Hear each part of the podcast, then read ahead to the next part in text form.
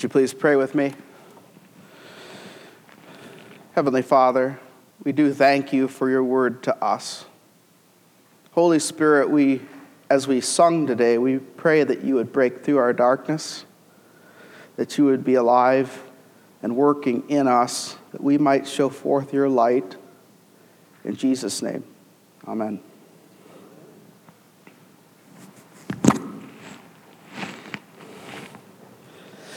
Well, I saw the other day online that um, this is about the time when New Year's resolutions are given up.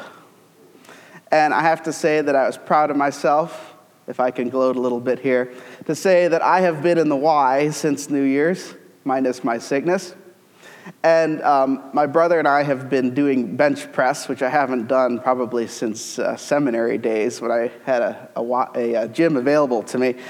Um, and those of you that have ever benched know that you can you increasingly up the weight on the bar. You increasingly up that weight. And why do you do that? Well, because as your muscles get used to the weight you're doing, you need to do more work in order to continue to grow the strength of your muscles. And the same is true with the human soul. The same is true with the human soul.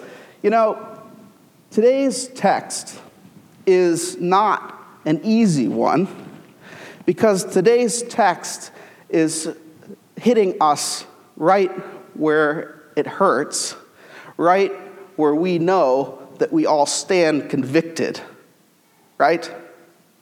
It's a complicated text, but Jesus ups the bar in this text. Where in Matthew's gospel, we're going from what would have been the Beatitudes readings last week here into Christ telling us that we're light and salt.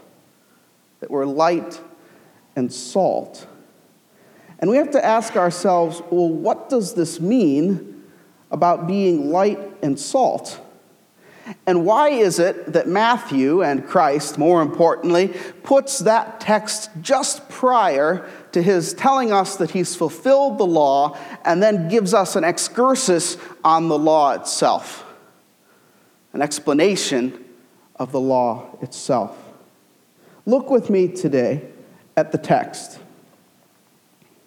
It's Matthew chapter 5, verse 13.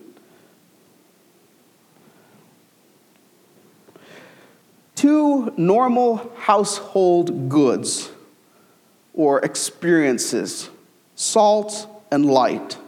Jesus says to his people, You are the salt of the earth, but if the salt has lost its taste, how shall its saltiness be restored? It's no longer good for anything except to be thrown out and trampled under people's feet. And then he continues in verse 14 saying, You are the light of the world. A city set on a hill cannot be hidden, nor do people light a lamp and put it under a basket, but on a stand, and it gives light to the house. Stop there for a second. So Jesus makes the comparison that we, as his followers, we who call ourselves Christians, are salt and light. What does salt do? Salt gives flavor. Without flavor, it's useless, right? We've all over diluted things, perhaps a soup or, or a recipe where you expand the recipe but forget to expand the salt. And what happens? The salt becomes useless, it becomes tasteless. The whole thing is ruined. But Jesus also says that we're the light of the world. And notice what he says in verse 14 that the light can't be hidden. You see, whether you like it or not, you and I, as Christians, are the light of the world. It's not like we have a choice. People look to you if you take the name Christian. If you believe in Jesus, they look to you, whether you like it or not. Sometimes we don't like that. You know, there's a reason I don't have a bumper sticker with a fish or anything Christian on my car.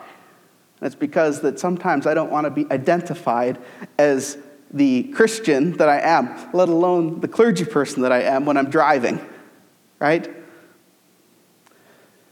We might not want to be identified with Christ sometimes because our actions don't fit our beliefs. We look like hypocrites. And yet Jesus says, You are salt and you are light, whether you like it or not. Whether you like it or not. And then he continues to go into that excursus on the law.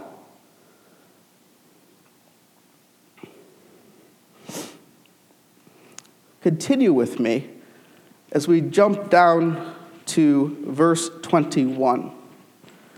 Jesus deals with anger or malice, he deals with lust or adultery, he deals with divorce, and he deals with oaths. Why do you suppose Jesus deals with those things in this text when talking about light and salt? Why do you think? Okay, there's things that easily show us to lose our salt or our light. And I would say that there's actually two reasons. Now, theologians get into various uses of the law the first use, the second use, the third use. I'm not going to get into that today. But let's simply look at the two. Number one, we are to be preserved by our adherence to holiness. We're preserved by our adherence to holiness. What does that mean? Well, like salt preserves meat or anything, so God's holiness preserves us, preserves our lives, preserves our happiness, right? So think about it. This is kind of common sense. If you follow the Ten Commandments, for example, if you try to be a moral person following God's holy ways, is your life going to be better or worse than the person that thinks, ah, to heck with it all, I'm going to do what I want? Better. Why? That seems counterintuitive. It seems like, boy, why do I want to be told what to do? Right? I, I don't know what makes me happy. I want to go out and do it. But God says no, not because He doesn't want you to be happy, but because He wants us to be happy and preserved. So He gives us His law. Think about people who follow God's law versus people who don't. Their life might still be painful, yes, but their life is at least orderly. It's at least somewhat together. It's not a big mess of entangled relationships and hurts and distrusts. Second of all, God wants us to be a light to the world. As Holly said, yes, these things are lights to our world. They show a way. So it doesn't just preserve us, but it also shows forth God's glory. Why? Because it shows forth God's concern and love for humanity. So God is lovingly preserving us and showing forth himself in his law. Why these particular ones? Murder is a transgression of the sixth commandment, right? We said the Ten Commandments today. Why do we say the Ten, Ten Commandments at the beginning of every month? Well, we all need that reminder. It's also part of our confession, right? We confess Lord, have mercy upon me. I've messed these up, and incline my heart to keep this law, we say. And then we finally end with, Write all these laws in our hearts, we beseech thee. We'll get to that part. So the sixth commandment is dealt with in verses 21 through 22. Now, I could go through each one of these because they're all very intricate and they're actually explaining how the human soul works and how the heart works regarding holiness and regarding our relationships with each other. But I'm not going to do that. And part of the reason I'm not going to do that today is that as we go into the season of Lent, I'll be teaching a series on the seven deadly sins, which actually addresses these. But looking at the bigger teaching here, we see the first one dealing with murder and anger, specifically malice. Specifically malice. I actually don't like the way the ESV translates this because it gives it a wrong tone.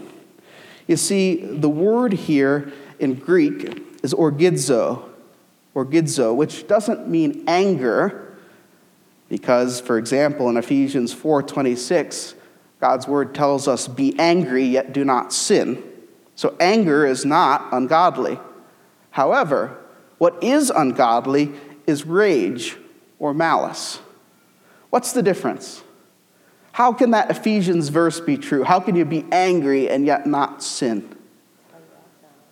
It's how you act on it, sure. Whether it's acting it out with your body or in your voice, with your words, or in your heart. In your heart. You see, you can be angry with somebody and not wish them dead. Now, I can say that I've been angry with somebody and have wished them dead.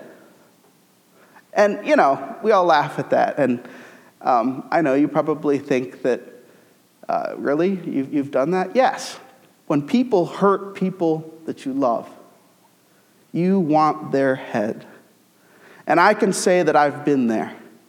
That if I had been in the room with that person with a weapon in my hand, I would have killed them. It's a confession. It's a confession. Jesus says that's as bad as murder. Why? Because our actions start with the actions of the heart. Our actions start with actions of the mind. You know, the Apostle James actually treats this very point in, in chapter 1, verse 14, where the Apostle James says, But each person is tempted when he's lured and enticed by his own desire. Then desire, when it is conceived, gives birth to sin. And sin, when it's fully grown, brings forth death. What James is saying there is all sin begins with that desire, which is an action of the heart. Jesus continues with adultery. In verses 27 and 28, he says, What? You have heard it said, you shall not commit adultery, but I say to you that everyone who looks at a woman with a lustful intent has already committed adultery with her in his heart. Has anybody ever done that? You don't have to raise your hand. Yes, of course. Of course we have. Jesus says that that's as bad as actually committing the act. Again, why? because it transgresses the law of God and it starts going in us a process that, if left unchecked, yields that sin and then death itself. He goes on to talk about divorce, verse 31 and 32. It was also said, Whoever divorces his wife, let him give her a certificate of divorce. But I say to you that anyone who divorces his wife, except on the ground of sexual immorality, makes her commit adultery. And whoever marries a divorced woman commits adultery. What's going on there? Well, you see, the Pharisees at Jesus' time were writing divorces very easily very easily. The Jews were supposed to be different from the pagans. In fact, in the ancient world, all you had to do, and actually in the Muslim world to this day, all you still have to do is say, I divorce you to your wife. And done. Go out and have another partner, right? It had gotten so bad in the Jewish world at this point that in the Midrash, in the Jewish writings, the rabbinical writings on divorce, you could divorce your wife if she burned your toast in the morning. I'm not kidding. That's literally an example from Midrash. If she burnt your toast in the morning, you could divorce her.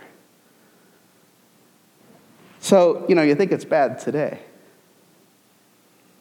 Jesus is saying, no, the purpose of marriage is an eternal purpose it's a purpose that should show forth God's love. And how does that looking, how does that aspect of marriage, how does treating marriage that way truly befit one of God's creatures.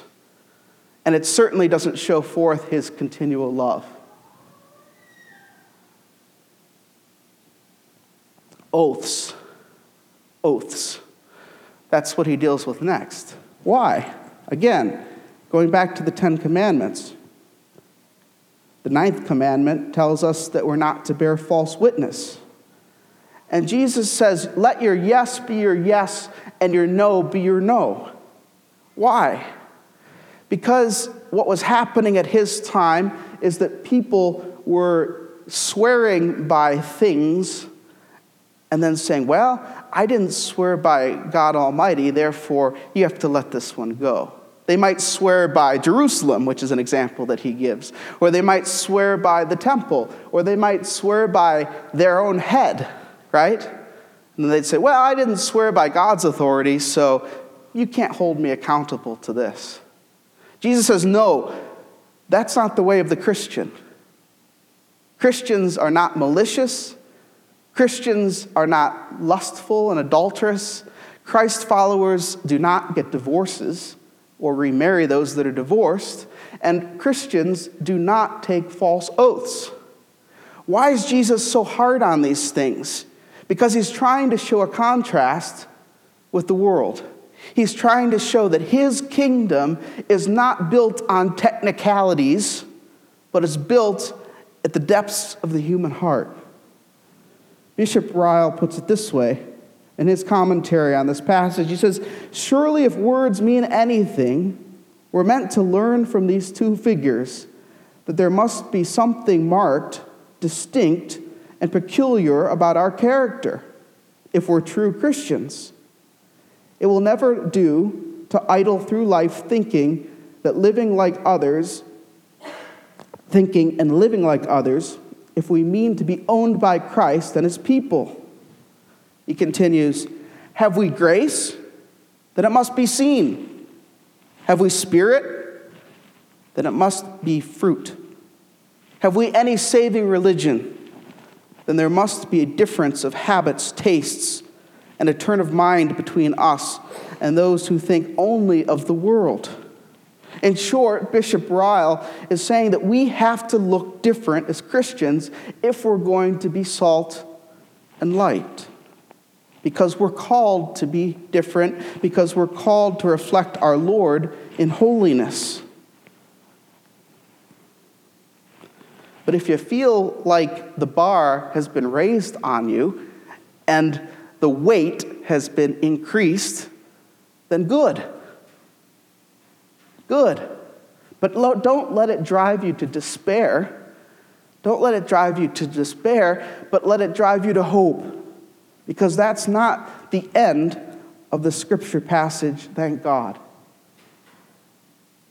Why is it that in between salt and light and this excursus on the law, we come to Christ's talking about fulfilling the law in verse 17, do you suppose?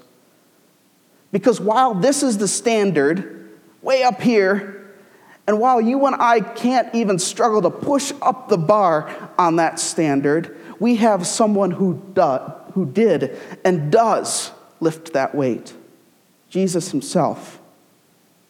But he wants to make it clear to us that he hasn't come to abolish the law, but to fulfill it. So verse 17 he says, "Do not come do not think that I have come to abolish the law and the prophets. I have not come to abolish them to, but to fulfill them. For truly I say to you, until heaven and earth pass away, not an iota, not a dot will pass away from the law until all is accomplished." But if you're following in your Bibles, underline that line until all is accomplished. Therefore, whoever relaxes one of these commandments teaches and teaches others to do the same will be least in the kingdom of heaven, but whoever does them and teaches them will be called great in the kingdom of heaven. Jesus has not come to abolish the law. The Ten Commandments are in force. The judgments here from our Savior Himself are in force. However, praise God, there's mercy and there's forgiveness.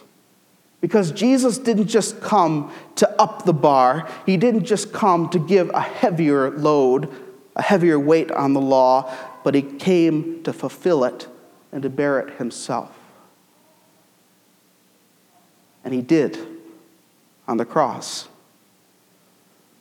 So while we're still called to be holy, while we're still called to uphold these things, when we do make mistakes, when we do lust, when we do have bad thoughts, malicious intent towards somebody, when we do that, when we take his name in vain, when we do any of those laws, we, because of Jesus Christ, can cry out, Lord, have mercy upon me, and write all these thy laws on my heart, I beseech thee.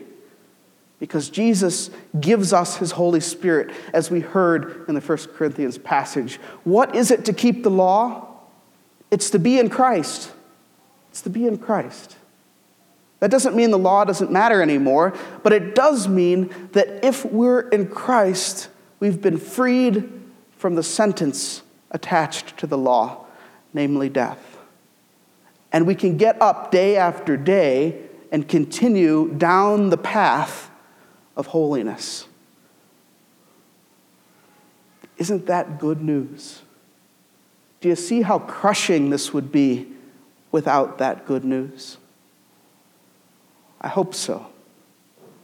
Let us pray. Lord, we cannot live up to our own happiness standard. We cannot meet the demands of the law. We thank you, Jesus Christ, that you've died for our sins, that you die for our faults and our transgressions. We throw ourselves at your feet and ask for your mercy. And we ask, Lord, that we would be given your Holy Spirit so that we can continue to be salt and light in our day. In Jesus' name, amen.